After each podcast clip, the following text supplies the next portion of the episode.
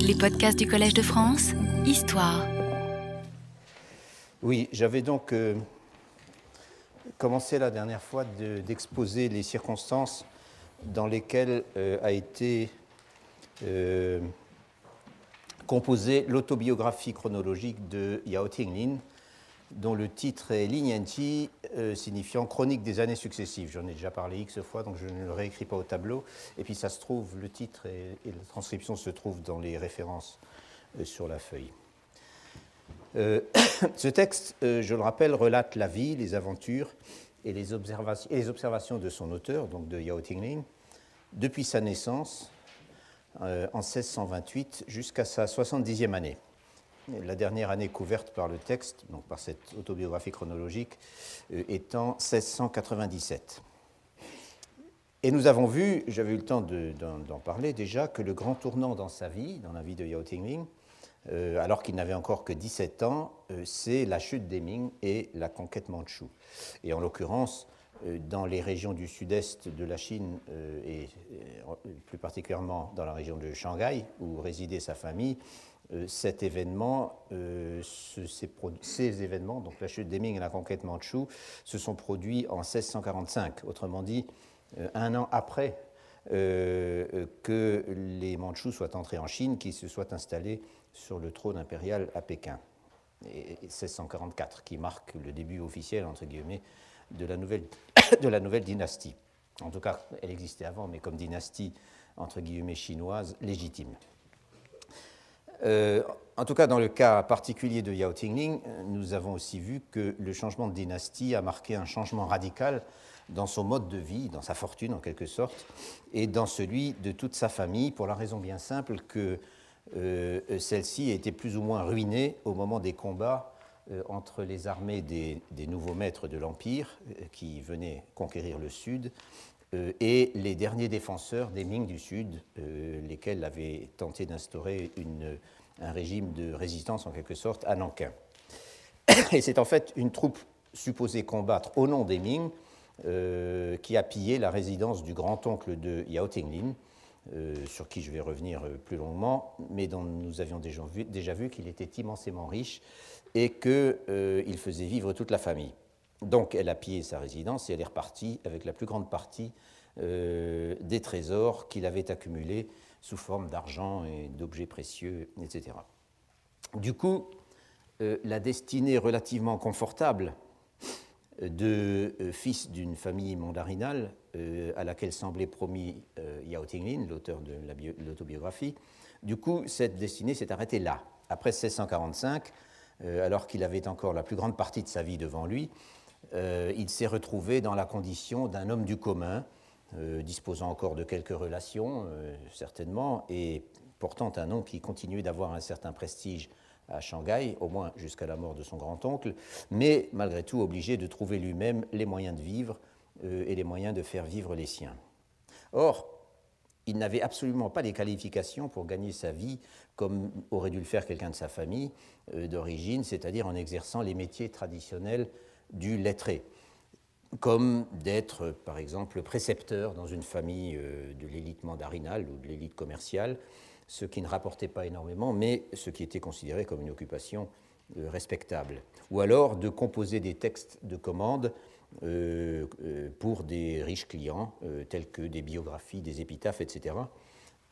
Ce qui, donc vivre de son pinceau, ce qui pouvait rapporter beaucoup quand on avait suffisamment de talent et de réputation. Et par exemple, euh, Yuan Mei, dont j'ai parlé il y a quelques semaines, le fameux poète du dix-huitième siècle, poète et juriste, comme je l'avais euh, expliqué euh, à ce moment, euh, Yuan Mei a réussi à vivre sur un assez grand pied euh, après avoir quitté l'administration grâce, justement, à son pinceau. Mais euh, Yuan Mei était une star, et de toute façon, euh, Yao Tinglin, euh, donc qui a vécu un siècle et demi avant, de toute façon, Yao Tinglin ne pouvait même pas envisager ce genre d'activité. Euh, et il a par conséquent dû s'essayer à divers métiers euh, beaucoup moins reluisants que j'ai déjà mentionnés euh, et sur lesquels j'aurai l'occasion de revenir. Donc, la vie de Yao Tinglin a radicalement changé après la chute des Ming. mais en même temps, c'était tout son environnement qui changeait. La vie matérielle, l'économie, la société, les relations avec le pouvoir et, bien sûr, la nature même de ce pouvoir. Et c'est ce qu'il proclame avec une certaine emphase, euh, par exemple, dans son, le texte de l'autobiographie, au moment même où euh, il raconte comment les forces de la nouvelle dynastie se sont définitivement euh, imposées dans la bourgade des environs de Shanghai, où il était allé se réfugier avec sa mère. Je cite. À partir de là, c'est toujours à partir de là. Hein, à partir de là, c'est la nouvelle dynastie qui a, qui a administré les choses. À partir de là, la destinée du pays a changé de main. À partir de là, on a porté la natte et le vêtement à manches courtes. À partir de là, on a vu des riches devenir des gens de peu et des gens de peu devenir nobles. À partir de là, on a entendu des mél... je traduis comme je peux. Hein, on a, pour ce qui vient. À partir de là, on a entendu des mélodies barbares sur les frontières. Le chalumeau du Nord jouait la nuit sous la lune, et partout on s'est mis à fumer du tabac.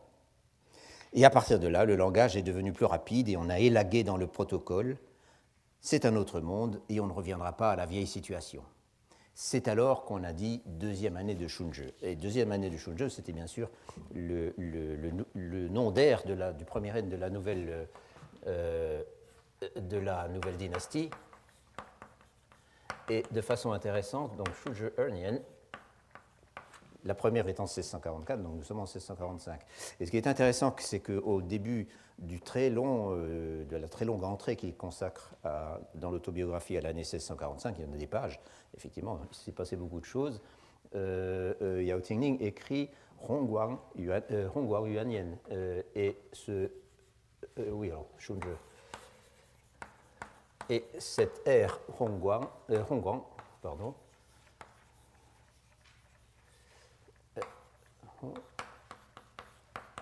c'était le nom de règne qu'avait adopté euh, le nouveau régime des Ming du Sud, qui a duré même pas un an. Euh, mais donc, pour les gens qui habitaient à Shanghai, au début de l'année mille sept cent quarante-cinq, c'était Hongguang, on était toujours sous les Ming. Et ça prouve, c'est une preuve de plus, que ce manuscrit ne, ne devait jamais être, n'était pas du tout...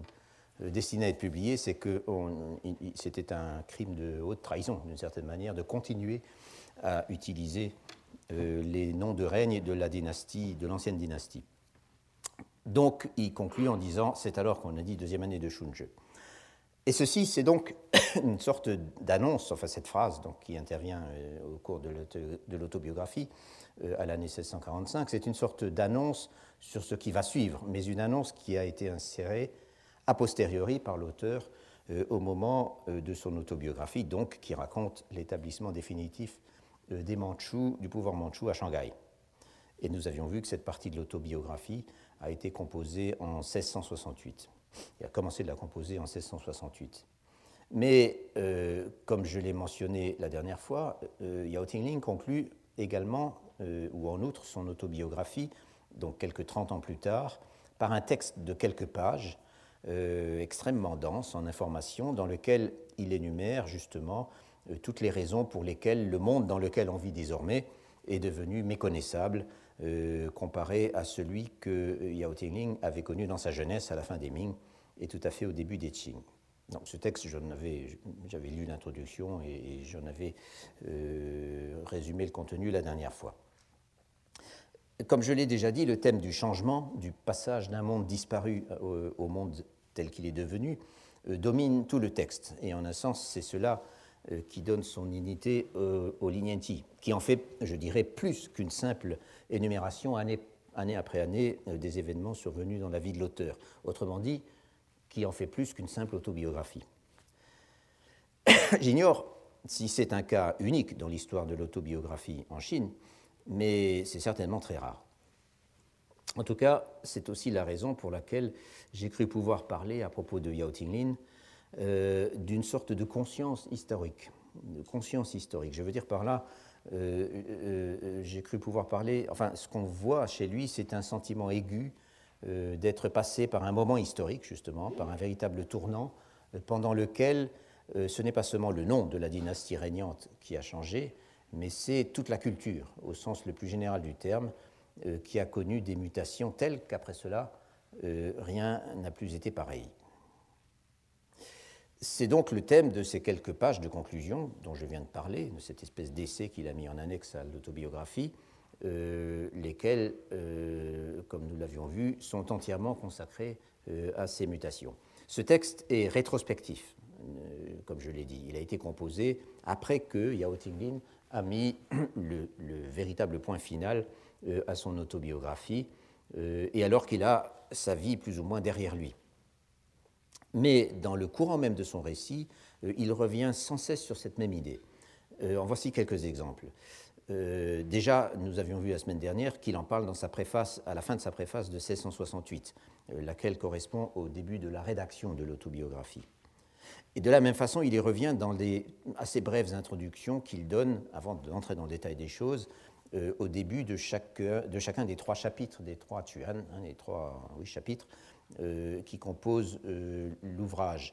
Au début du premier chapitre, par exemple, il rappelle qu'après sa naissance, il a été élevé à la maison et que ses grands-parents, aussi bien que ses parents, étaient encore en vie, de même que son grand-oncle, le fameux grand-oncle, qui occupait alors des fonctions importantes dans la province du Hubei. Et il s'exclame, quand, euh, quand je me remémore, quand je me remémore ces circonstances, c'est comme si c'était un autre monde. Il emploie ce mot euh, « que je euh, », qui signifie que c'est vraiment une séparation, comme une cloison. Euh, avec toujours ce mot « ch » qui, qui est à la fois génération, époque, euh, siècle, monde, et cetera. Donc « che hein, », c'est comme si on, était, on avait franchi une frontière. Au début du deuxième chapitre, euh, qui commence en mille six cent cinquante-trois, euh, c'est encore le sentiment de la fugacité des choses qu'il exprime, mais sur un mode plus poétique. Euh, je cite, euh, je cite, euh, enfin je traduis. Euh, le monde est plein de richesses et la, euh, pardon, le monde est plein de richesses et de beauté, et voilà qu'en un instant tout se transforme en débâcle. Il emploie vraiment le mot euh, ping xiao watié, c'est-à-dire watié, c'est-à-dire euh, l'image d'une euh, d'une banquise qui se euh, attendez, comment est-ce qu'il ah oui xiao comme ça xiao euh, watié. Excusez-moi, j'écris assez mal. Euh, Watier, c'est euh, tout, tout part en morceaux, quoi. Et Bing Xiao, c'est la, la glace qu'il faut. Euh, Bing Xiao Watier, les vagues. Ah bon, donc, euh, le monde est plein de richesses et de beauté. Et voilà qu'en un instant, tout se transforme en débâcle. Les vagues poussées par le vent se projettent sur dix mille zhang. Un zhang, ça fait à peu près deux mètres. Et voilà qu'en un clin d'œil, il n'en reste plus trace. Donc ça, c'est une sorte de prose poétique qu'il s'autorisait au mieux d'un texte en général tout à fait prosaïque, justement. Mais ensuite, euh, Yao Tinglin cite le grand poète des Song, euh, cette espèce de géant euh, de, la, de la littérature et de la philosophie au, au onzième siècle, donc euh, Su Shi, célébrissime bien sûr.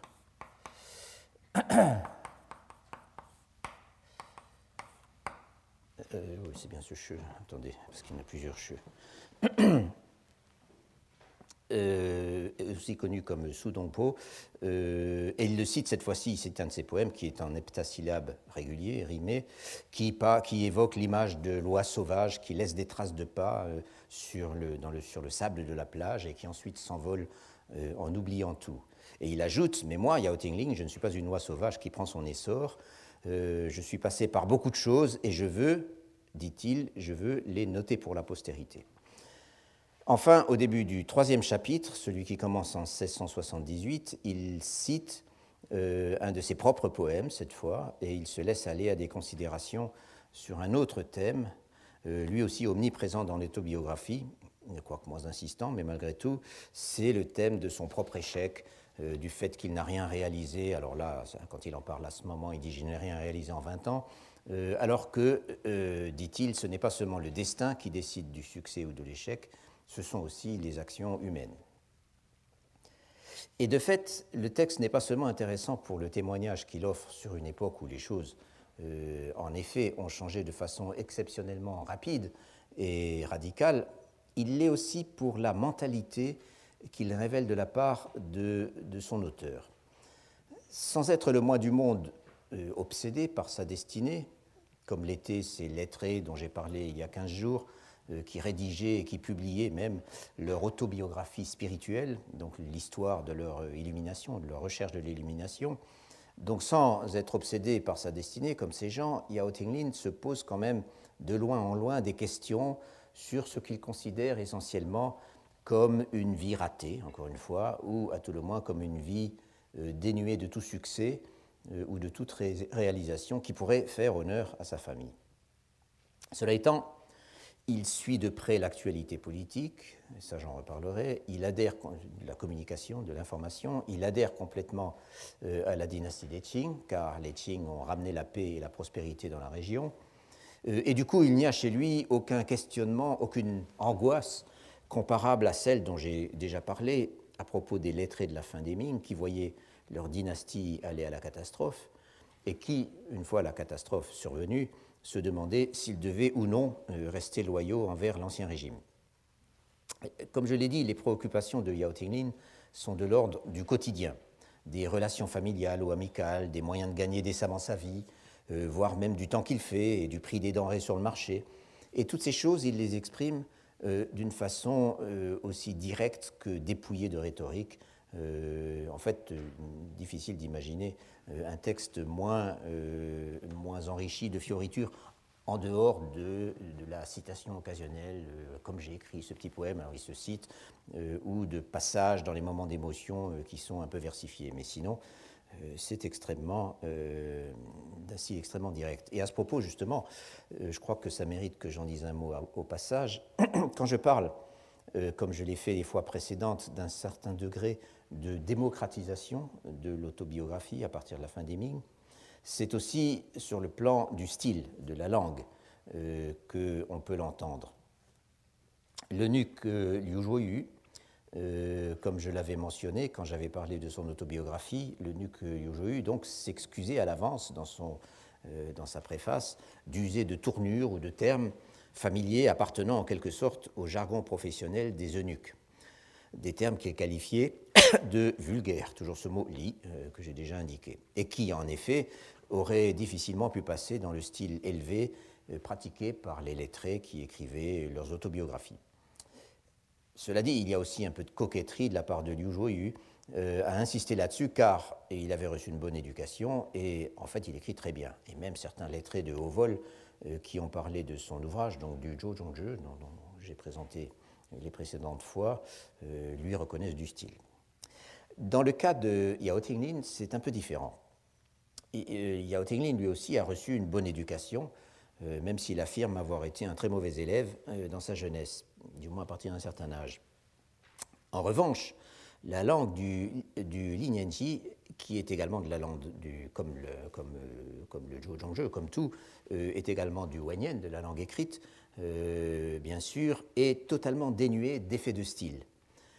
Alors que le Zhao Zhongzhe de, de l'eunuque euh, Liu Ruoyu n'est pas, pas sans rhétorique.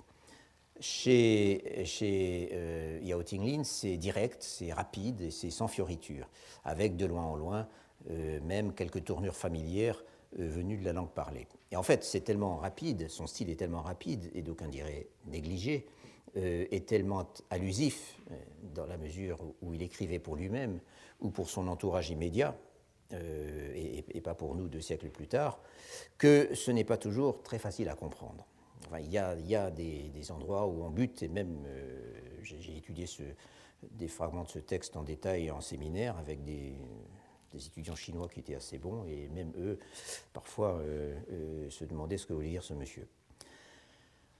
À en croire une préface datée de mille huit cent quatre-vingt-cinq qui se trouve apparemment sur la copie manuscrite du texte conservé à la bibliothèque de Shanghai, euh, et dont il est possible qu'elle soit reproduite euh, euh, dans cette édition moderne de mille neuf cent soixante-deux, dont j'ai par, parlé, mais que je n'ai pas vue. Donc, à en croire cette préface, dont j'ai malgré vu une citation, le Lignenti est rédigé dans un langage qui est qualifié, c'est intéressant, de très verbeux et qui ne ressemble à rien. Et l'auteur de cette préface, donc c'est un...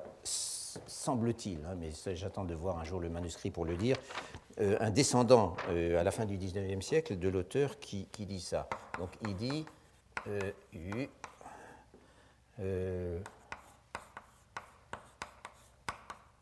au juron, euh, plutôt Zhang Za,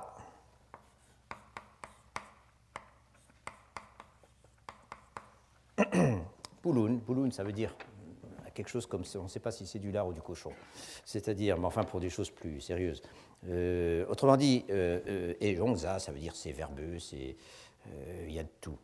Euh, et je pense que ce que veut dire l'auteur de la préface euh, qui a écrit ces mots, c'est que le style de Yao Tinglin ne correspond à aucun des styles conventionnels dans lesquels s'exprimaient les lettrés, style ancien, style euh, parallèle, et cetera, euh, mais que ce n'est pas non plus de la, de la langue parlée, laquelle était employée euh, dans, la, dans la littérature de fiction. Cette médiocrité dans l'expression s'expliquerait, toujours d'après le même préfacier, Euh, par le niveau de culture limité de Yao Tinglin, ça n'a pas grand sens, euh, mais elle expliquerait aussi, dit-il, euh, que le texte n'ait connu aucune diffusion. Et en fait, ce dernier point n'est pas très convaincant, parce que si le Lignenti est en effet euh, resté un texte inédit jusqu'au vingtième siècle, c'est d'abord et avant tout, comme je l'ai déjà dit, parce qu'il n'était pas supposé être imprimé et circulé dans le public. Je suis convaincu que la franchise, non pas une franchise agressive, mais je dirais plutôt une franchise très tranquille, euh, qu'affiche l'auteur sur tous les sujets, aussi bien sur lui-même que sur ce qu'il observe euh, ou qu'il rapporte, eût été de toute façon incompatible avec l'ambition de voir le texte euh, circuler euh, sous forme d'imprimé, c'est-à-dire sans qu'on puisse contrôler cette circulation. Et aussi bien, euh, Yao Tinglin ne se trouvait pas dans une position, ni socialement, ni économiquement, Euh, qui lui aurait permis de simplement imaginer euh, que son autobiographie serait un jour publiée euh, et qu'elle sortirait du cercle familial. Donc, euh, euh, conclure, comme le préfacier que je citais, que c'est parce que c'est mal écrit que ça n'a pas eu de succès, euh, à mon avis, n'a aucun sens. C'est donc de ce récit, mais c'est intéressant de voir qu'à la fin du dix-neuvième siècle, c'est comme ça qu'on regardait un texte pareil. C'est donc de ce récit un peu hors norme, et même tout à fait hors norme, que je voudrais euh, extraire un certain nombre de données euh, qui me semblent apporter un éclairage nouveau sur ce que nous savons déjà de l'histoire euh, et, et de la société chinoise pendant la transition entre les Ming et les Qing, et dans la région euh, où a vécu Yao Tinglin, c'est-à-dire, euh, disons, en gros, dans le Bas-Yangtze. Un éclairage nouveau qui est essentiellement euh, celui de la vie vécue, si je puis dire. J'entends par là vécu à la première personne, notre, notre thème après tout est l'autobiographie, et qui plus est, vécu par un personnage qui, pour avoir été de conditions extrêmement modestes pendant la plus grande partie de sa vie, venait quand même d'un milieu très ouvert et disposant de beaucoup de connexions, euh, et pour cette raison euh, avait accès à une quantité remarquable d'informations, euh, en dehors de ce à quoi il était lui-même directement mêlé. Voilà donc pour quoi ce témoignage est euh, en effet euh, assez exceptionnel. Et en fait, une bonne partie de la fascination du Lignenti, et, et en même temps ce qui en fait un document exceptionnel, vient précisément de cette approche que j'ai appelée, faute d'un meilleur terme, euh, une approche plébéienne. Les écrits chinois dans lesquels ce ne sont pas des membres de l'élite lettrée, ce ne sont pas des membres de l'élite lettrée qui s'expriment, et qui s'expriment toujours, euh, puisque ce sont des lettrés, et quel que soit le sujet dont ils parlent, de leur point de vue, avec leur propre catégorie, quand ce n'est pas à travers leurs œillères, de tels écrits donc sont en fait rarissimes, du moins dans ce qui nous a été conservé. Les préoccupations, les activités et le point de vue de Yao Tinglin, euh, nous l'avons déjà vu, ne sont pas ceux de l'élite lettrée. Il fait du commerce, il exploite lui-même un bout de terre, il a servi une quinzaine d'années comme commis de sous-préfecture, il est maître d'école dans un village et il sert de conseiller juridique officieux euh, aux personnes de son entourage qui ont affaire avec la justice.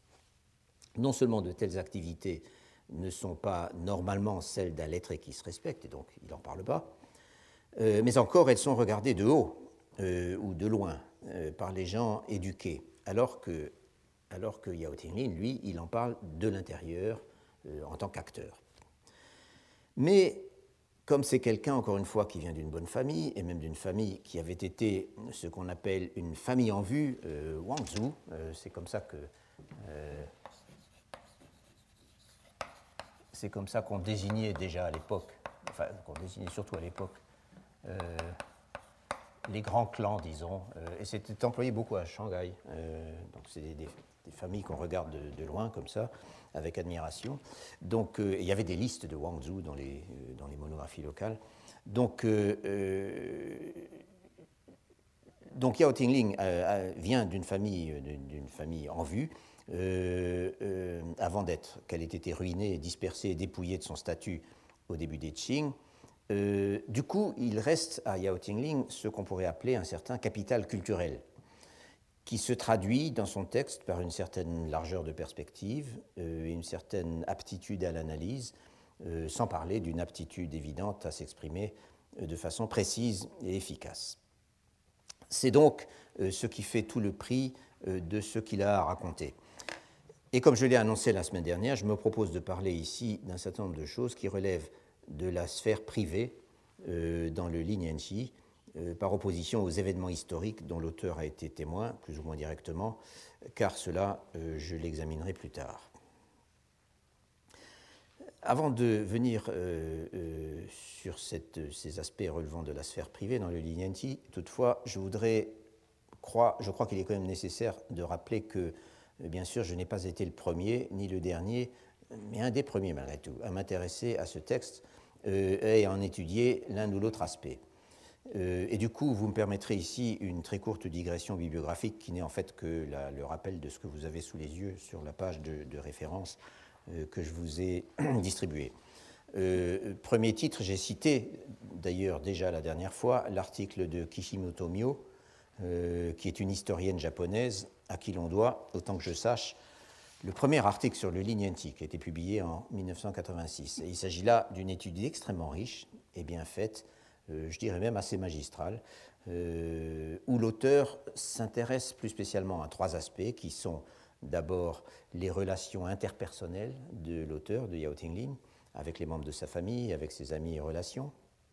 Ensuite, euh, elle s'intéresse à ce que nous apprend le texte sur l'histoire économique de la région pendant la période couverte par le texte, et comme euh, Madame Kishimoto est une spécialiste réputée de, de ces problèmes, enfin de l'histoire économique du début des Qing, euh, euh, c'est particulièrement intéressant, car le Lignenti est extra extraordinairement, extraordinairement riche en, en données économiques précises, en particulier sur les prix, mais aussi sur, le, euh, sur la météo, en quelque sorte, enfin sur tous les facteurs qui déterminent l'économie agraire et le commerce. Et enfin, troisième sujet, euh, euh, Kishimoto s'intéresse à l'administration de la justice et à l'administration fiscale euh, à Shanghai, euh, donc encore vu à travers le Lignenti. Je me suis bien sûr beaucoup servi de cet article de Kishimoto Mio, où l'on retrouve en outre euh, cette précision et cette fiabilité dans l'utilisation des sources qui caractérisent en tout cas les meilleurs travaux japonais euh, et qu'on ne rencontre pas toujours dans les travaux chinois. Et c'est en fait là, Euh, dans cet article, que j'ai découvert l'existence euh, du texte, avant d'y avoir accès euh, moi-même. Mais même sur les sujets qui ont été abordés par Kishimoto, il y a encore beaucoup de choses à dire, euh, tant le texte est riche de détails et d'anecdotes.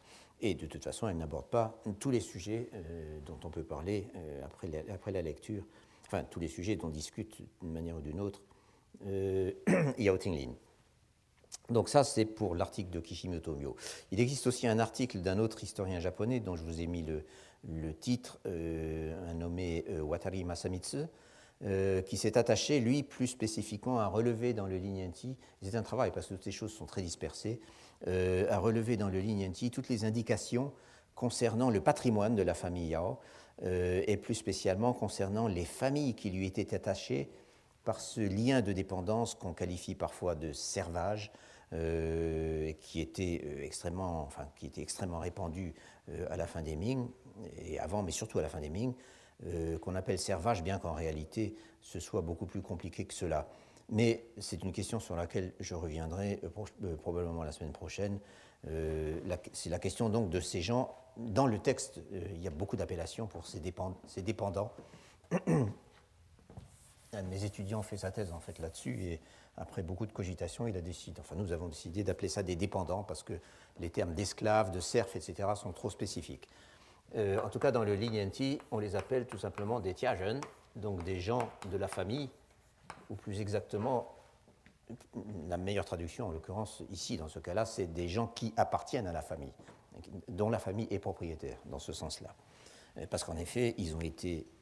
ils se sont vendus ou ils ont été achetés et euh, ils ne retrouvent leur liberté que, que contre argent. Donc ça, c'est pour l'article de Watari.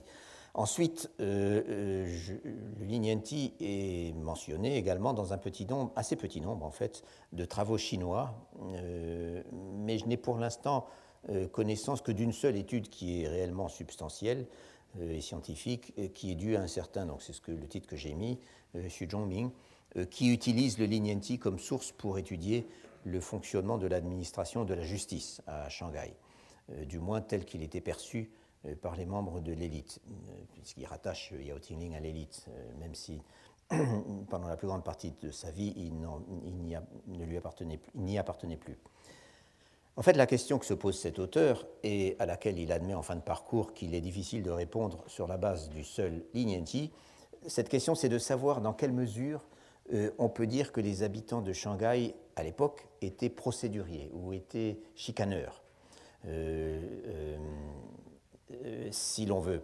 Et le fait est que le rapport des gens ordinaires à la justice dans la Chine impériale est une question très débattue par les historiens et qui doit être étudiée avec une certaine subtilité, notamment euh, à cause des changements, euh, des variations euh, géographiques et chronologiques euh, de, de ce rapport des gens à la justice. Je dirais simplement que, euh, à ce sujet et au passage, que l'image conventionnelle d'une justice redoutée pour sa violence et pour sa corruption Euh, et par conséquent évité à tout prix par les gens euh, qui préfèrent recourir à l'arbitrage, aux arrangements privés, euh, hors du contrôle de l'administration, je dirais que cette image donc euh, tend à être fortement remise en question euh, par les recherches récentes euh, sur ce sujet.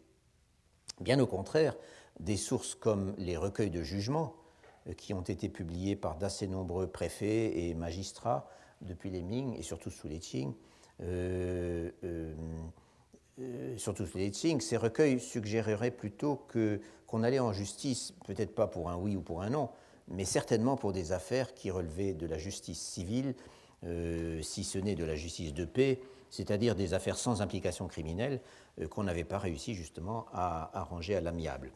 Des affaires de captation d'héritage, des contrats de mariage rompus, des conflits sans arrêt autour de terres, ou d'irrigation, ou de biens, de biens immobiliers, des conflits commerciaux et beaucoup d'autres choses euh, encore. C'est en fait un domaine qu'on a à peine commencé de défricher sérieusement. Et à ce sujet d'ailleurs, à ce sujet, il faut noter que euh, donc le, le, le, l'administration de la justice vue à travers le, le Lignenti, euh, il faut aussi signaler que Kishimoto Mio, également, encore elle, a également consacré une étude à ce sujet, euh, toujours en se basant sur le témoignage du Lignenti, une étude qui est parue en chinois, donc je vous ai aussi donné la euh, référence, dans un, les actes d'un colloque publi euh, de l'Academia Sinica, donc de Taipei, parue en quatre-vingt-douze, et en fait une étude qui reprend ce qu'elle dit elle-même euh, largement, euh, ce qu'elle avait déjà écrit sur ce sujet dans son article de mille neuf cent quatre-vingt-six. Sauf qu'elle s'attache particulièrement à mettre en regard les procédures judiciaires et les procédures d'arbitrage, justement, hors du tribunal. Cela dit, ce n'est pas de cet aspect que je prévois de parler dans l'immédiat. Je disais tout à l'heure euh, que ce dont je vais parler tout de suite, c'est la vie privée. Et c'est en effet à la famille de Yao Tinglin euh, que je voudrais d'abord m'intéresser. La question qu'on peut se poser pour commencer, euh, c'est de savoir en quoi ce que Yao Tinglin a à dire de sa famille dans son autobiographie, et il en parle constamment, bien sûr, page après page, Euh, en quoi tout cela apporte quelque chose d'exceptionnel ou de nouveau par rapport aux notions euh, que l'on a coutume d'entretenir sur la famille chinoise traditionnelle. Je veux dire, que peut-on y trouver dans le Lignenti de réellement intéressant en dehors d'un certain nombre d'anecdotes, euh, en effet assez divertissantes, euh, parfois, voire euh, parfois même euh, spectaculaires. Et en fait, dans ce cas précis, on peut bien dire que c'est le côté anecdotique, justement, qui apporte un plus. Pourquoi cela? Eh bien, parce que, contrairement à ce qu'on trouve dans virtuellement euh, toute la littérature chinoise de nature biographique ou autobiographique, les relations entre les membres de la nombreuse famille de Yao Tinglin sont décrites dans le Lignenti sur un mode, euh, euh, sur un mode qu'on peut qualifier, sans hésitation, je crois, de réaliste. C'est un mot que j'ai déjà employé. Je veux dire par là que les personnages dont il parle sont de vraies personnes, avec leurs qualités, leurs défauts et leurs passions. Et ce sont des personnes qui manifestent à l'endroit les unes des autres des sentiments et qui s'autorisent à l'égard les unes des autres des comportements qui bien souvent ne correspondent que de très loin euh, à l'idéal canonique de la famille confucéenne harmonieuse dans laquelle la piété filiale et le respect des hiérarchies commandent tout. Cet idéal, c'est bien sûr celui que montent en épingle les manuels de morale ou de rituel, et c'est également celui que s'efforcent d'illustrer les biographies conventionnelles. J'entends, dans la mesure où ces dernières évoquent en effet les relations intrafamiliales, et en fait, dans les biographies conventionnelles, euh, cette mesure est le plus souvent très limitée. Disons que ça ne va jamais, ou presque jamais, beaucoup plus loin que d'insister, surtout au début de la biographie, sur le respect, peut-être même sur l'affection, euh, qu'éprouvait le sujet de la biographie envers ses parents et ses ascendants, du dévouement qu'il leur manifestait, et cetera, et cetera. Mais dans ces écrits, donc ces biographies que j'appelle conventionnelles, ces sentiments ne sont finalement que des abstractions. Or, dans le Lignenti, tout est terriblement concret, et ce n'est pas toujours de respect ou d'affection qu'il est question. Ce que nous voyons fonctionner sous nos yeux, à travers les souvenirs de Yao Tinglin, c'est une famille réelle, avec ses complicités, ses réels sentiments d'affection, euh, dans certains cas, mais aussi avec ses rivalités, voire avec ses haines tenaces. Et en outre, comme je l'ai déjà mentionné, c'est une famille qui a, parti, qui a perdu la plus grande partie de son lustre après le changement de dynastie. Et d'ailleurs, euh, les Yao ne sont certainement pas les seuls membres de l'élite sociale du Bas-Yangtze à s'être retrouvés dans pareille situation, c'est-à-dire ruinés, ayant perdu leur statut euh, à la même époque, donc dans les premières années après la chute, de, la chute des Ming. Et il est facile, je le mentionne parce qu'il est facile de voir que les difficultés matérielles et la perte de statut social qui euh, découlaient de tout cela, ont beaucoup fait pour distendre euh, justement les relations familiales. À travers l'autobiographie de Yao Tinglin, euh, c'est en fait au déclin rapide, pendant le premier de demi-siècle des Qing, d'une grande famille des Ming, de la fin des Ming, que euh, nous assistons. Bien sûr, je ne peux pas prétendre connaître toute la littérature, mais je serais bien tenté de dire qu'on trouve une pareille immédiateté euh, dans la description des relations familiales et des sentiments dans, dans les relations familiales, euh, et encore une fois, une, une description euh, réaliste, euh, qu'on retrouve un pareil réalisme que dans, que dans les romans, euh, dans la littérature de fiction en langue vernaculaire, dont il se trouve d'ailleurs que l'apogée se situe Euh, à peu près à la même époque, c'est-à-dire, euh, enfin, sur une période plus longue quand même, euh, à la fin des Ming et euh, bon, dans la première moitié des Qing. Et parlant d'autobiographie, je ne connais en fait qu'une seule exception euh, à cette, euh, cette rareté, disons, des textes non romanesques euh, sur euh, euh, la réalité des relations familiales. Je ne connais qu'une seule exception, mais celle-là aussi est assez spectaculaire. Et c'est un texte dont j'ai déjà, déjà souvent parlé dans d'autres cours, et même, je crois, cette année, euh, au moins euh, j'ai donné son nom, c'est l'autobiographie chronologique de, de Zhang Qixing. Zhang Qixing, donc ce, ce fonctionnaire de la première moitié du dix-neuvième siècle,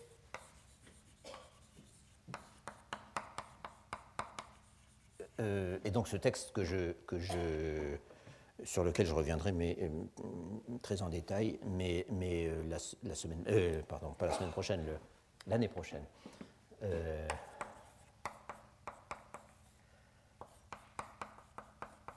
et de façon, euh, après tout, euh, tout à fait caractéristique, l'autobiographie la, de Zhang Qixing, comme celle de Yao Tinglin, étaient des, sont des textes manuscrits, Euh, qui n'avait euh, jamais été question de publier euh, avant qu'on les retrouve, qu'on les retrouve au vingtième siècle. Ce qui explique en partie euh, la possibilité même de ce réalisme dont j'ai parlé. Pour revenir au Yao de Shanghai, il me semble indispensable, avant de vous proposer quelques exemples justement des relations familiales compliquées et parfois agitées qu'ils entretenaient entre eux, de donner une idée au moins sommaire de la structure de la famille et de la façon dont les principaux personnages se placent dans l'arbre généalogique tel qu'il se présentait du vivant de l'auteur. Cet arbre généalogique, je l'avais dit, euh, doit être presque entièrement reconstruit, ou même entièrement reconstruit, euh, à partir des indications éparses euh, dans le texte. Non, presque entièrement, parce qu'il y a une, une petite introduction euh, où Yao Tinglin rappelle euh, certains éléments de sa, de sa généalogie, donc les explique comme ça. Euh, et cette reconstruction n'est pas facile car, euh, au fil de son récit, Yao Tinglin donne souvent les noms des personnes de la famille dont il parle de façon abrégée euh, ou alors il les désigne par des appellations familières, euh, qui sont souvent de simples appellations de parenté. Par exemple, euh, il dit toujours grand frère numéro un, grand frère numéro deux, euh, Ta Xiong, Er Xiong, et en fait ce ne sont pas des grands frères, ce sont des cousins, mais qui sont de la même génération et plus âgés. Euh, tous ces termes, vous les avez euh, sur le... Euh, alors je vous ai reproduit donc le... Le, la, la, la, cet arbre généalogique tel qu'il a été reconstitué euh, par euh, Kishimoto Mio. Euh, je, euh, en, en en parlant en détail, j'écrirai les noms au tableau pour que vous ne soyez pas complètement perdus si vous ne pouvez pas lire les caractères chinois. Mais malgré tout, et, euh, le, donc, euh, les lignes horizontales, euh, donc générationnelles, se lisent donc, euh, par rang de seniorité. Les plus vieux sont à droite, puisque c'est un livre... Euh, publié euh, de droite à gauche, hein, en, en ligne verticale, donc euh, c'est dans ce sens que le temps progresse, et non pas dans ce sens comme nous le ferions euh, chez nous. Donc, euh, euh, oui, donc vous avez ces appellations, si vous regardez, vous pourrez voir ces euh, dapo, erpo, et cetera, euh, ou alors vous avez la tante, euh, la tante Tang, euh, dont on découvre, dont on finit par comprendre que, en l'occurrence, euh, c'est une sœur de... Euh, du père de Yao Tinglin qui a épousé un, qui a épousé un monsieur Tang euh, et qui lui-même apparaît dans le récit sous le, euh, sous le nom euh, euh, monsieur Tang, mari de la tante. Enfin bon, peu à peu, à peu on arrive à les replacer dans le, dans l'arbre généalogique. Enfin c'est ce qu'a fait euh, encore une fois euh, Kishimoto Mio, mais ça n'est pas toujours évident. Et à cela s'ajoutent encore plusieurs sources de complications. D'abord, euh, comme dans toutes ces familles compliquées où en outre les hommes pouvaient avoir plusieurs femmes d'âge nettement différent, euh, c'est-à-dire l'épouse principale euh, et une ou plusieurs épouses secondaires, ce qu'on appelle des concubines, qui pouvaient être beaucoup plus jeunes que la femme principale. Euh, en raison donc de cette possibilité de polygamie qui est réalisée de, pour plusieurs personnages des Yao, euh, comme on le voit sur le tableau, euh, l'épouse, euh, les enfants appartenant techniquement à la même génération, euh, donc fils du même père, euh, en clair, euh, pouvaient être, euh, ou du même père et de ses frères, Euh, pouvaient être euh, en fait d'âge très différent. Ou pour le dire autrement, on pouvait avoir le même âge euh, que son oncle ou que son neveu, euh, apprendre à lire ensemble avec le même précepteur, jouer ensemble, et cetera, comme si on était des frères ou des cousins. Euh, et de telles occurrences sont, sont assez fréquentes, justement, dans le texte de Yao Tinglin. Donc quand il dit « je vais à l'école avec mon oncle », mais en fait on comprend, on comprend facilement quand on, on considère ces... Euh, ces C'est fait d'ailleurs tout à fait classique dans les généalogies chinoises. Autre facteur de complication, ce sont les adoptions. Et comme on sait, lorsqu'une lignée à l'intérieur d'une famille euh, n'avait pas d'enfant mâle, en tout cas d'enfant mâle survivant, euh, susceptible d'assurer la continuité du culte ancestral, on adoptait un fils euh, qui recueillait de ce fait euh, toutes les obligations rituelles qui auraient été normalement assumées par un vrai fils, notamment les obligations enfin un fils naturel, euh, notamment les obligations de deuil. Et ce fils adoptif, on essayait généralement de le trouver dans une branche collatérale de la même famille euh, qui n'en avait, si je puis dire, pas besoin. Et on relève dans la famille Yao, en effet, tel que l'a décrit le Lignenti, au moins deux cas d'adoption euh, qui sont un peu spéciaux dans, le, dans, la, dans la mesure euh, où, dans un de ces cas, l'intéressé, donc en étant adopté, descend d'une génération dans le tableau. Euh, euh, d'oncle de Yao Tinglin, il est devenu son cousin, enfin oncle et cousin dans le sens le plus général, hein. euh, et l'autre, euh, au contraire, semble-t-il, monte d'une génération euh, en étant adopté. Et en fait, de telles occurrences étaient, je crois, très rares, et ce n'était pas très orthodoxe, en tout cas du point de vue du rituel, puisqu'on était supposé adopter à l'intérieur de la même génération. Euh, ça n'était pas, pas très orthodoxe parce que Euh, ça mettait le désordre dans la disposition alternée des tablettes dans le temple ancestral. Mais là, euh, je, je ne m'attarde pas, je n'insiste pas sur ces subtilités. Mais malgré tout, ça, ça frappe beaucoup de voir un changement de génération euh, dans, dans l'adoption. En tout cas, il y a deux adoptions euh, de ce type dans l'histoire des, des Yao euh, dans la première moitié du dix-septième siècle. Et enfin... Euh, troisième et dernière source de complications, peut-être pas la dernière, mais troisième source de complications, il y a la question des familles alliées par mariage, qui techniquement ne font pas partie, bien sûr, de l'arbre généalogique, mais qui, dans le Lignenti, sont très présentes et qui interviennent constamment dans les affaires de la famille Yao, euh, aussi bien en bien qu'en mal, d'ailleurs. Et si, et si elles apportent un autre facteur de complication, c'est qu'elles euh, sont malgré tout mentionnées en tant qu'épouses, justement. Et c'est ce que vous avez euh, également dans le tableau de Kishimoto, euh, qui a même ajouté certains personnages extérieurs, euh, alliés d'alliés en quelque sorte, euh, qui interviennent également dans le texte. Et avec tout ça, en fait, on touche du doigt des réalités sociales qui sont absentes de la vision conventionnelle et, si l'on veut, de la vision correcte euh, des relations familiales. En effet, dans cette vision correcte, euh, l'épouse est supposée se séparer corps et biens de sa famille pour entrer dans celle de son mari et pour en épouser, si je puis dire, non seulement les obligations rituelles, comme le deuil de ses, de ses beaux-parents, euh, mais encore les intérêts socio-économiques. Or, euh, la vision des choses que nous donne le Lignenti est beaucoup plus mélangée, je dirais. Elle est encore une fois beaucoup plus réaliste, car on arrive à y voir comment les affinités affectives, donc les sentiments réels, les gens qui s'aiment bien, hein, euh, qui ne sont pas forcément les plus proches euh, dans le tableau généalogique, euh, les sentiments réels, les rapports économiques ou la simple commodité, notamment en matière de résidence, euh, l'emportent sur l'épure canonique et hiérarchisée Euh, des prescriptions officielles en matière de rituels et d'organisation familiale. En effet, si on suit euh, ces dernières, si on suit ces prescriptions officielles, la famille est une entité close sur elle-même, qui absorbe en quelque sorte les femmes épousées par ces hommes euh, et qui n'entretient pas, et qui n'entretient pas avec les familles de ces dernières d'autres relations que justement des relations matrimoniales. Or, dans le Lignenti, on voit fréquemment les hommes passer d'un côté à l'autre. Par exemple, pendant une certaine période, le père de Yao Tinglin va vivre avec son épouse et ses enfants euh, dans la famille de cette dernière, dans un bourg rural, euh, que d'ailleurs euh, nous voyons... Euh, oui, alors cette carte aussi est entièrement chinoise. Euh, Gardez-la, enfin, si, vous, si vous continuez à venir, parce que je, je m'y référerai de nouveau. Mais on voit malgré tout parfaitement... Euh, le, le Yangtze, son affluent, euh, le, le Huangpu, hein, donc la rivière de Shanghai aujourd'hui encore. Euh, la, le carré, c'est donc la... Bon, c'est toujours tiré du livre de Kishimoto, de la version en livre de son article, euh, et elle a rajouté des caractères modernes aux endroits qu'elle voulait souligner. Donc vous avez la, la ville de Shanghai, et puis Zhoupu, Euh, ici, donc euh, à peu près, qui était à peu près à une, une vingtaine de kilomètres au sud de Shanghai, euh, qui est un endroit très important dans le Lignenti parce que euh, euh, Yao Tingling y va souvent y résider. Donc déjà son père euh, est allé y résider dans la famille de son épouse. Euh, plus tard, euh, après la mort de son père, cette fois-ci, euh, Yao Tingling ira vivre avec sa mère dans ce même bourg de Zhoupu que je viens de vous montrer. Et plus tard encore, Euh, oui, Zhoupu, c'est donc c'est ça. Hein. Et d'innombrables toponymes dans cette région s'appellent Pou,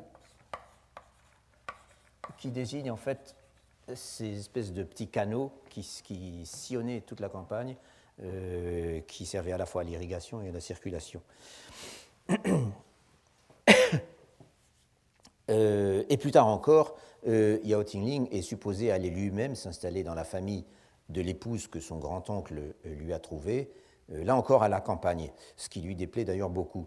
Et il s'agit en notre thème d'une un, sorte de mariage qu'on dirait en termes techniques euh, uxori local, donc euh, on habite euh, dans la famille de sa femme, euh, mais sans que le gendre, dans ce cas particulier, prenne le patronyme de sa belle-famille, comme c'était parfois le cas. De telles pratiques, en fait, n'étaient pas du tout rares dans la région, mais ce n'était certainement pas une coutume favorisée dans les familles de l'élite. Cela dit, il est vrai que les désordres de la transition dynastique et ensuite la ruine, la ruine progressive de la famille Yao peuvent avoir favorisé, pour des raisons encore une fois euh, en grande partie pratiques, euh, cette porosité euh, entre le Yao et, et les familles alliées qui faisait qu'on habitait d'un côté ou de l'autre, suivant euh, ce qui était le plus pratique ou suivant là où se retrouvaient les ressources.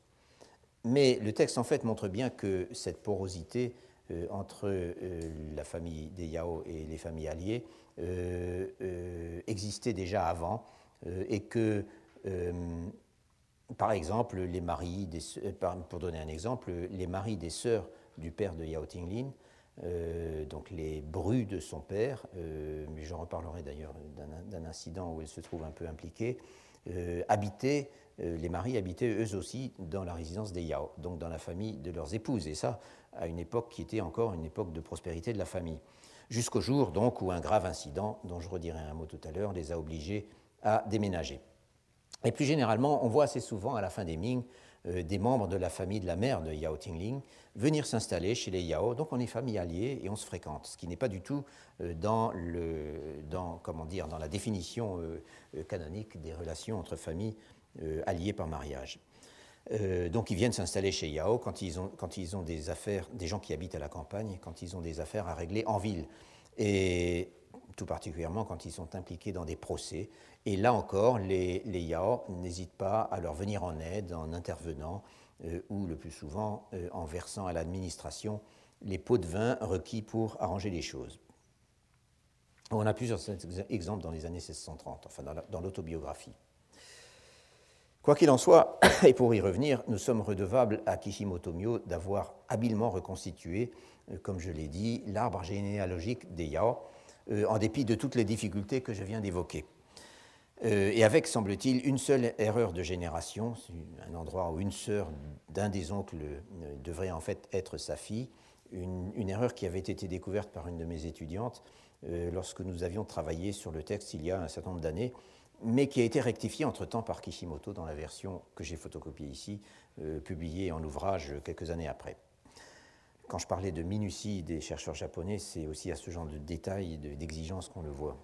Et cette reconstitution de la famille Yao est d'une aide inestimable, évidemment, pour s'y retrouver quand on lit le texte. Car, quand on lit le Lignenti, on ne survole pas, bien sûr, l'organigramme de la famille, comme nous le faisons ici, en regardant donc ce, ce, cet arbre généalogique. On ne survole pas euh, l'organigramme de la famille, mais on en a la vision qu'en avait l'individu Yao Tinglin depuis là où il se trouvait. Et encore une fois, c'est une vision qui, par définition, n'est ni rituelle euh, ni théorique, comme elle le serait, par exemple, dans les fameux tableaux de deuil, donc les, les tableaux de Wufu, les cinq degrés de deuil, euh, qu'on trouve, qu'on trouve euh, en... en tête de toutes les éditions du, du Code pénal, des Ming et des Qing, tableaux de deuil dans lesquels euh, on trouve l'individu concerné, euh, que les anthropologues appellent égo, euh, entouré par une constellation de parents de plus en plus lointains et envers qui ces obligations de deuil, donc les obligations de deuil de égo, euh, en termes de rituels à accomplir et de durée de ces rituels, sont de moins en moins lourdes. Euh, ici, par contraste, Yao Tinglin est également au centre du dispositif, mais euh, ce qui nous donne, ce n'est pas du tout un tableau de rituel, c'est le tableau vivant des personnes de la famille qu'il a effectivement connues et à qui il a été attaché par des liens variables d'intérêt, d'entraide, d'amitié ou d'affection, ou alors des gens qu'il n'aimait pas et, et avec qui il a eu des disputes. Mais tout cela, encore une fois, indépendamment de la proximité dans les relations rituelles euh, de parenté. Comme je l'avais noté, Yao Tinglin a connu quatre générations de Yao de son vivant, euh, en comptant celle de, en, si on compte en tout cas celle de ses propres enfants. Et il en a eu neuf, euh, cinq filles et quatre filles, dont semble-t-il seulement deux euh, sont morts euh, en enfance, prématurément. Et en fait, il y a même quelque part, mais je n'ai pas réussi à, trouver, à retrouver où, euh, la mention d'un petit-fils, ce qui ferait en réalité cinq générations au total. Euh, un petit-fils de Yao, Ting, de Yao Tinglin. Euh, les enfants de Yao Tinglin sont dûment mentionnés dans l'autobiographie, notamment leur naissance, euh, mais aussi pour certains leur mariage, leur maladie, parfois leur mort, mais ils n'y jouent pas un rôle particulièrement important. Essentiellement, c'est sur les membres des trois premières générations que le texte a beaucoup de choses intéressantes et détaillées à raconter. Euh, J'avais mentionné le fait que Yao Tinglin consacre l'essentiel de sa préface de mille six cent soixante-huit à retracer la généalogie de sa famille, non pas sous forme d'arbre généalogique, mais sous forme de lignée. Et c'est ce qui d'ailleurs a été, euh, enfin, sauf que là la lignée est en forme de zigzag, mais c'est ce qui a été reconstitué euh, par Kishimoto, qui là ne fait que suivre cette préface justement. Donc c'est le, le catalogue des ancêtres lointains, si vous voulez. Donc la lignée qui conduit jusqu'à lui. Euh, du moins, est-ce ainsi que cela se présente jusqu'à la génération de son grand-père, où l'on a donc simplement une liste de noms qui se succèdent les uns aux autres, un tel a engendré un tel, et cetera. Ce qui veut dire que si d'autres branches du clan ou du lignage, bon, je, je dis l'un ou l'autre, mais il y a des différences techniques, mais simplement les anthropologues ne sont pas d'accord entre eux sur les, les termes le terme qui est préférable. Donc, si d'autres branches du clan, euh, autrement dit d'autres fangs, c'est le terme technique euh, qu'utilisait à l'époque, qui signifie littéralement une maison. Donc, quand une branche se détache et, et, et, et se constitue en lignage séparé, ou plus exactement en branche de lignage, euh, donc continuant de, de participer aux cérémonies ancestrales communes, mais, mais, mais ne gardant sa, gardant sa propre généalogie, euh, ça devient un fang. Donc, si d'autres lignages, d'autres fangs, d'autres branches plutôt, se sont séparés de cette lignée particulière euh, décrite par, euh, enfin énumérée par Yao Tinglin au fil des générations, euh, comme c'est probablement le cas, parce qu'il y avait toujours des frères, plusieurs frères souvent, et comme cela devait être représenté probablement dans la généalogie des Yao, euh, que nous n'avons pas évidemment, mais que Yao Tinglin nous dit avoir consulté, donc si euh, tout ça s'est passé, il n'en parle pas parce que ça ne le concerne pas. Ce qu'il concerne, parce qu'il s'agit de ses proches, de son environnement immédiat, euh, et de gens avec qui les interactions sont constantes, ce qu'il concerne, ce sont les trois branches fondées euh, par son grand-père et par les deux frères de son grand-père. Et alors c'est là que... C'est là que je, je, je, je vous dessine peut-être, enfin je dessine au moins une version très simplifiée de ce que vous avez sous les yeux, pour qu'on s'y retrouve un peu. Donc vous avez ces trois branches, sont celles alors, de euh, Yao Yongfeng. Alors là je les... Bon, je, je, je garde l'ordre de seniorité en partant de la droite comme, comme sur le tableau, parce que sinon ça, deva, ça va venir trop compliqué. Donc l'aîné... Yongfeng, le second qui est le grand-père de... Euh, non, attendez, euh, oui c'est ça, non, l'aîné est le grand-père de Yao Tinglin, le second qui s'appelle euh, Yongti, dont on a déjà parlé, c'est le fameux, donc toujours le même Yong, hein, le caractère générationnel, donc des gens de la même génération qu'ils ont en commun, euh, donc celui-là c'est Ti, et le troisième qui s'appelle euh, Yongyu, euh, dont il est à peine question, Euh, dans le texte de Yao Tinglin. Il semble en fait que ces deux-là euh, étaient euh, Tongbao, c'est-à-dire euh, frères du euh, utérin, donc de la même mère, euh, tandis que euh, Yongyu ne l'était pas. En tout cas, voilà comment ça se présente, c'est ces trois, ces trois générations euh, qui, euh, qui le concernent. Et donc, à partir, c'est à partir de Yongfeng que ça se complique, puisque c'est là que la, les, les, les, les oncles, tantes, euh, frères et sœurs et cousins de, de, de Yao Tinglin font leur apparition. Donc, trois branches fondées par son grand-père et ses deux frères. Et en fait, il s'agit donc, encore une fois, surtout euh, de la, les deux premières branches, celle de Yongfeng et celle de Yongti, donc son grand-père et son grand-oncle. Euh, et le troisième membre, oui, comme je l'ai dit, euh, est très peu mentionné. La branche fondée par le grand-oncle euh, euh, Yao Yongti, bien que ce soit la branche cadette, euh, était de toute évidence la branche forte du lignage. C'est lui qui avait aussi bien le prestige en tant que haut fonctionnaire, donc Yao Yongti avait aussi bien le prestige que l'argent. En outre, euh, il avait trois fils ayant atteint l'âge adulte, dont deux étant des, étaient des étudiants présentés, donc des gongsheng. Alors, c'est là que euh, vous voyez sur le tableau, euh, alors aussi, euh, comme dans toute, dans toute euh, famille chinoise, enfin traditionnelle, les enfants sont numérotés par ordre de naissance en mélangeant les, les, les, les fils et les filles. Hein. Donc, euh, vous avez premier fils, deuxième fils, euh, euh, troisième fille, alors que c'est la première fille, euh, enfin, vous voyez ce que je veux dire. Donc, tout ça, vous le trouvez quand vous avez ces Erbo, Erdi, Sandy, et cetera. Donc là, euh, euh, euh, les enfants de, de Yongti sont, apparaissent à cette, dans cette partie du tableau, et vous voyez qu'il y a en effet le Dapo, le Erpo et un, san, et un troisième oncle qui est d'une autre femme. Mais enfin, les deux importants, c'est ces deux-là. Donc, oncle numéro un, oncle numéro deux. Euh, oui, c'est ça, Erpo. Dont, dont on connaît par rapport les noms. Alors, en fait, leur véritable noms, prénoms n'apparaissent pas du tout dans, le, dans les mémoires, enfin dans l'autobiographie de Yao Tinglin, mais ont, ont été retrouvés par euh, Kishimoto justement en consultant les, euh, la mono, les monographies locales de Shanghai, où il y a des listes de gens ayant porté des titres académiques euh, et, et d'autres sources connexes. Mais euh, dans, dans l'autobiographie, ça n'est jamais que euh, grand, euh, oncle numéro un, oncle numéro deux. Vous ne devineriez pas qui s'appelait en fait, euh, comment est-ce qu'il s'appelait euh, euh, attendez, je les perds là. Ah voilà, euh, euh, c'est ça, il y avait Kengming et Xiangming. Euh, bon, enfin bon, ça, c'est du travail de recherche qui a établi ça. Donc, Euh, non seulement euh, Yao Yongti était le plus riche et le plus, euh, et le plus influent, mais il avait deux fils qui portaient donc des titres académiques, eux aussi. Donc, je le disais, ils étaient des gongsheng, ce qui signifie littéralement euh, étudiant, enfin, on traduit parfois par étudiant présenté. Euh, gong est le mot qui signifie présenté en tribu, hein.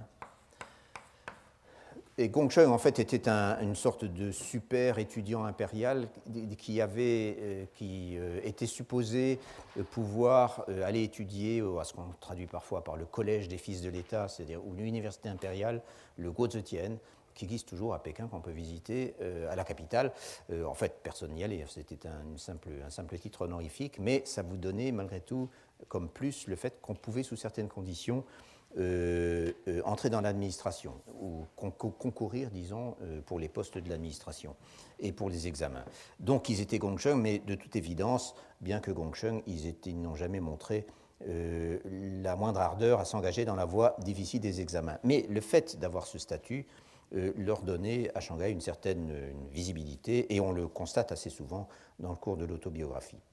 Euh, même après la perte de leur fortune, en fait, euh, les membres de la, de la branche de Yao Yongti, la branche forte, comme je le dis, donc du frère cadet du grand-père de Yao Tinglin, euh, continuent d'être euh, considérés comme une famille en vue, hein, comme je disais, Wangzu, euh, en tout cas jusqu'à la mort de, de, de, du grand-oncle en mille six cent cinquante-neuf, parce qu'après cela, le lignage n'existe plus du tout en tant que, justement, que grande famille, que famille en vue.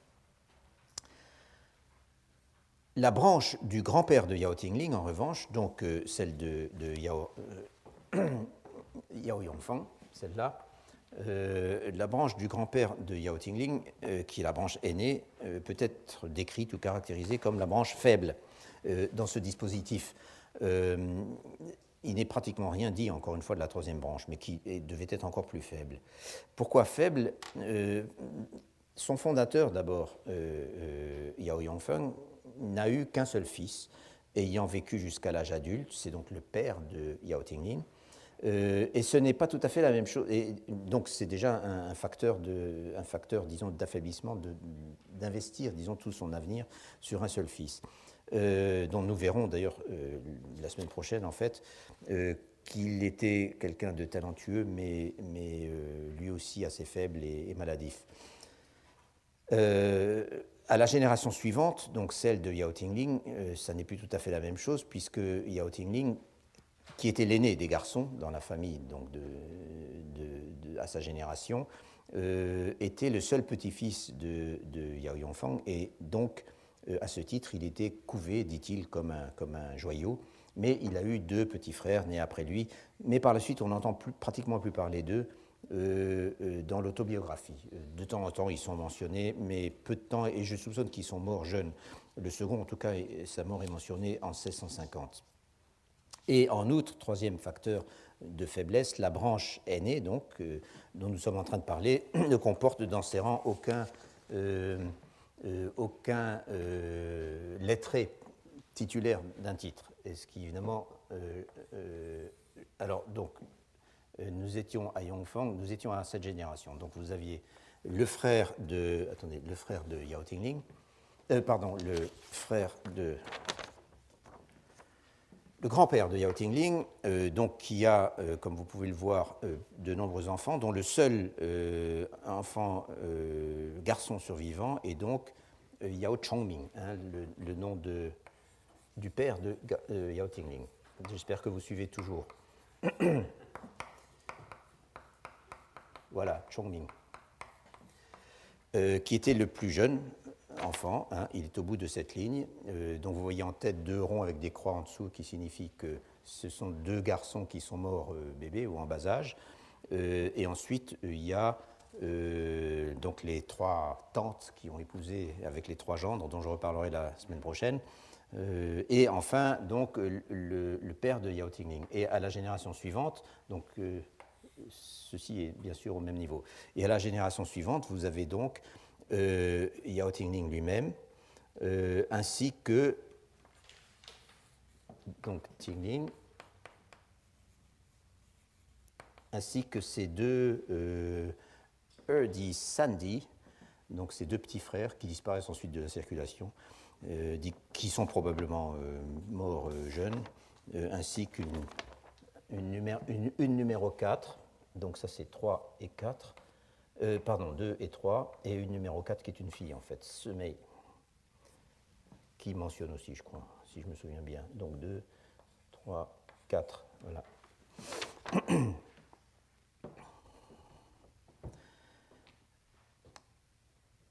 Oui, et Tingling lui-même est numéro un. C'est ça. Donc en fait, je... ceci n'a pas lieu d'être. Voilà, avec ça, euh, vous avez à peu près le... disons les parties les plus importantes du, sch du schéma. Euh, parce que si j'y ajoutais, enfin sur mon tableau, euh, un peu gribouillé sur le tableau, les innombrables cousins, les gens adoptés qui filent d'une génération à l'autre, et cetera, ça deviendrait euh, inutilement compliqué. Donc, branche faible du, du, du lignage, parce qu'il euh, n'a qu'un fils, ensuite euh, il a plusieurs petits-fils, mais il n'y en a qu'un seul apparemment qui grandit, euh, qui est Yao Tingling, euh, qui grandit euh, jusqu'à devenir en âge, euh, à atteindre l'âge d'être marié, euh, et... Euh, Euh, en outre, cette branche aînée à laquelle appartient Yao Tingling, c'est ce que j'ai dit tout à l'heure, ne compte aucun lettré patenté dans ses rangs. Et surtout, elle dépend entièrement, euh, ou en tout cas dans une large mesure, de la générosité de Yao Yongti, euh, du moins tant qu'il est en vivre, euh, pour arriver à survivre. Autrement dit, le frère cadet du grand-père a financé euh, toute cette branche euh, euh, par simple générosité. Euh, et Yao Yongti, le Yao Yongti, donc le grand-oncle, continue même après sa ruine à aider certains membres de ce lignage aîné, et notamment Yao Yongti, euh, Yao Tingling et sa mère, euh, qui sont un peu dans la nature. Après, euh, la, au début des Qing, euh, il trouvera également une épouse et paiera lui-même les frais, euh, en, euh, euh, de, les frais du mariage donc de Yao Tingling au début des années mille sept cent cinquante. Euh, cela étant, Euh, la faiblesse de la branche où est né Yao Tingling est aussi, et peut-être surtout, la conséquence des conflits qui l'ont déchiré. Et pour Yao Tingling, la principale responsable de cette situation, c'est sa grand-mère. Une certaine euh, madame, qui était donc madame Yao, ou, mais née Zhao, il l'appelle toujours Zhao, et ça c'est un problème qu'on rencontre souvent quand on veut parler des épouses, euh, donc c'était Euh, ce qu'on écrirait euh, Zhao Shi, donc, euh, et, et qu'on traduirait en, en anglais ou en français par Madame Né Zhao, ce qui est un peu lourd. Euh, donc, euh, je sais que j'ai encore récemment conseillé à un étudiant de dire Madame Zhao, et puis tout le monde comprend que c'est Madame Zhao qui a épousé Monsieur Yao. Donc, cette Madame Zhao, euh, qui était sa troisième épouse, après, semble-t-il, un veuvage, enfin, certainement un veuvage et un deuxième mariage sans enfant, mais je ne sais pas clair si cette deuxième épouse était encore en vie, reste en tout cas cette Madame Zhao, euh, dont je voulais, mais je vois que j'ai pris plus de temps que j'avais prévu, dont je voulais dès aujourd'hui euh, vous raconter euh, les, les méfaits, mais ce n'est pas simplement pour l'anecdote, c'est parce que ça, euh, ça introduit toute une série de facteurs dans l'histoire de cette famille, euh, tout à fait passionnant, et encore une fois qu'on ne trouverait euh, nulle part, euh, sinon peut-être dans, euh, dans un roman.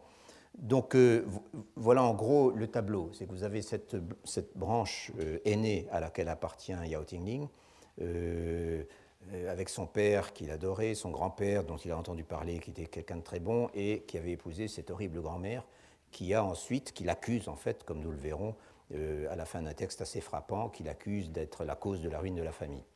Euh, totale énormité en termes évidemment de piété filiale confucéenne que vous dites ma grand-mère a eu un comportement euh, euh, criminel. Euh, donc vous avez cette branche et puis vous avez la branche forte donc, du frère cadet du grand-père qui a fait tenir en fait aussi bien économiquement que socialement ensemble euh, ce, euh, cette famille ou plutôt ce, ce clan en l'occurrence jusqu'au euh, jusqu'au moment de sa ruine. Et, et même après. Donc voilà ce que je traiterai la, la, la semaine prochaine. Je parlerai donc de ces, euh, de ces conflits, de ce qu'on peut en, euh, en, en conclure, ce qu'ils révèlent, et, euh, et j'en viendrai ensuite à d'autres aspects de la vie, euh, de la vie des Yao qui sont intéressantes aussi, au-delà de leur cas particulier. Et en particulier, je, par, je parlerai et j'évoquerai une chose qui apparaît très souvent dans l'autobiographie, qui est Euh, qui montre à quel point, euh, disons, le, les activités commerciales et même la mentalité commerçante euh, étaient euh, pénétrées les milieux qui se considéraient comme euh, appartenant à l'élite lettrée. Et donc voilà un autre aspect de la société euh, shanghaïenne qui est sinon révélé, du moins euh, euh, décrit de façon particulièrement frappante euh, dans le Lignenti. Euh, voilà, je vous remercie euh, de votre attention. Retrouvez tous les podcasts du Collège de France sur w w w point collège de France point f r.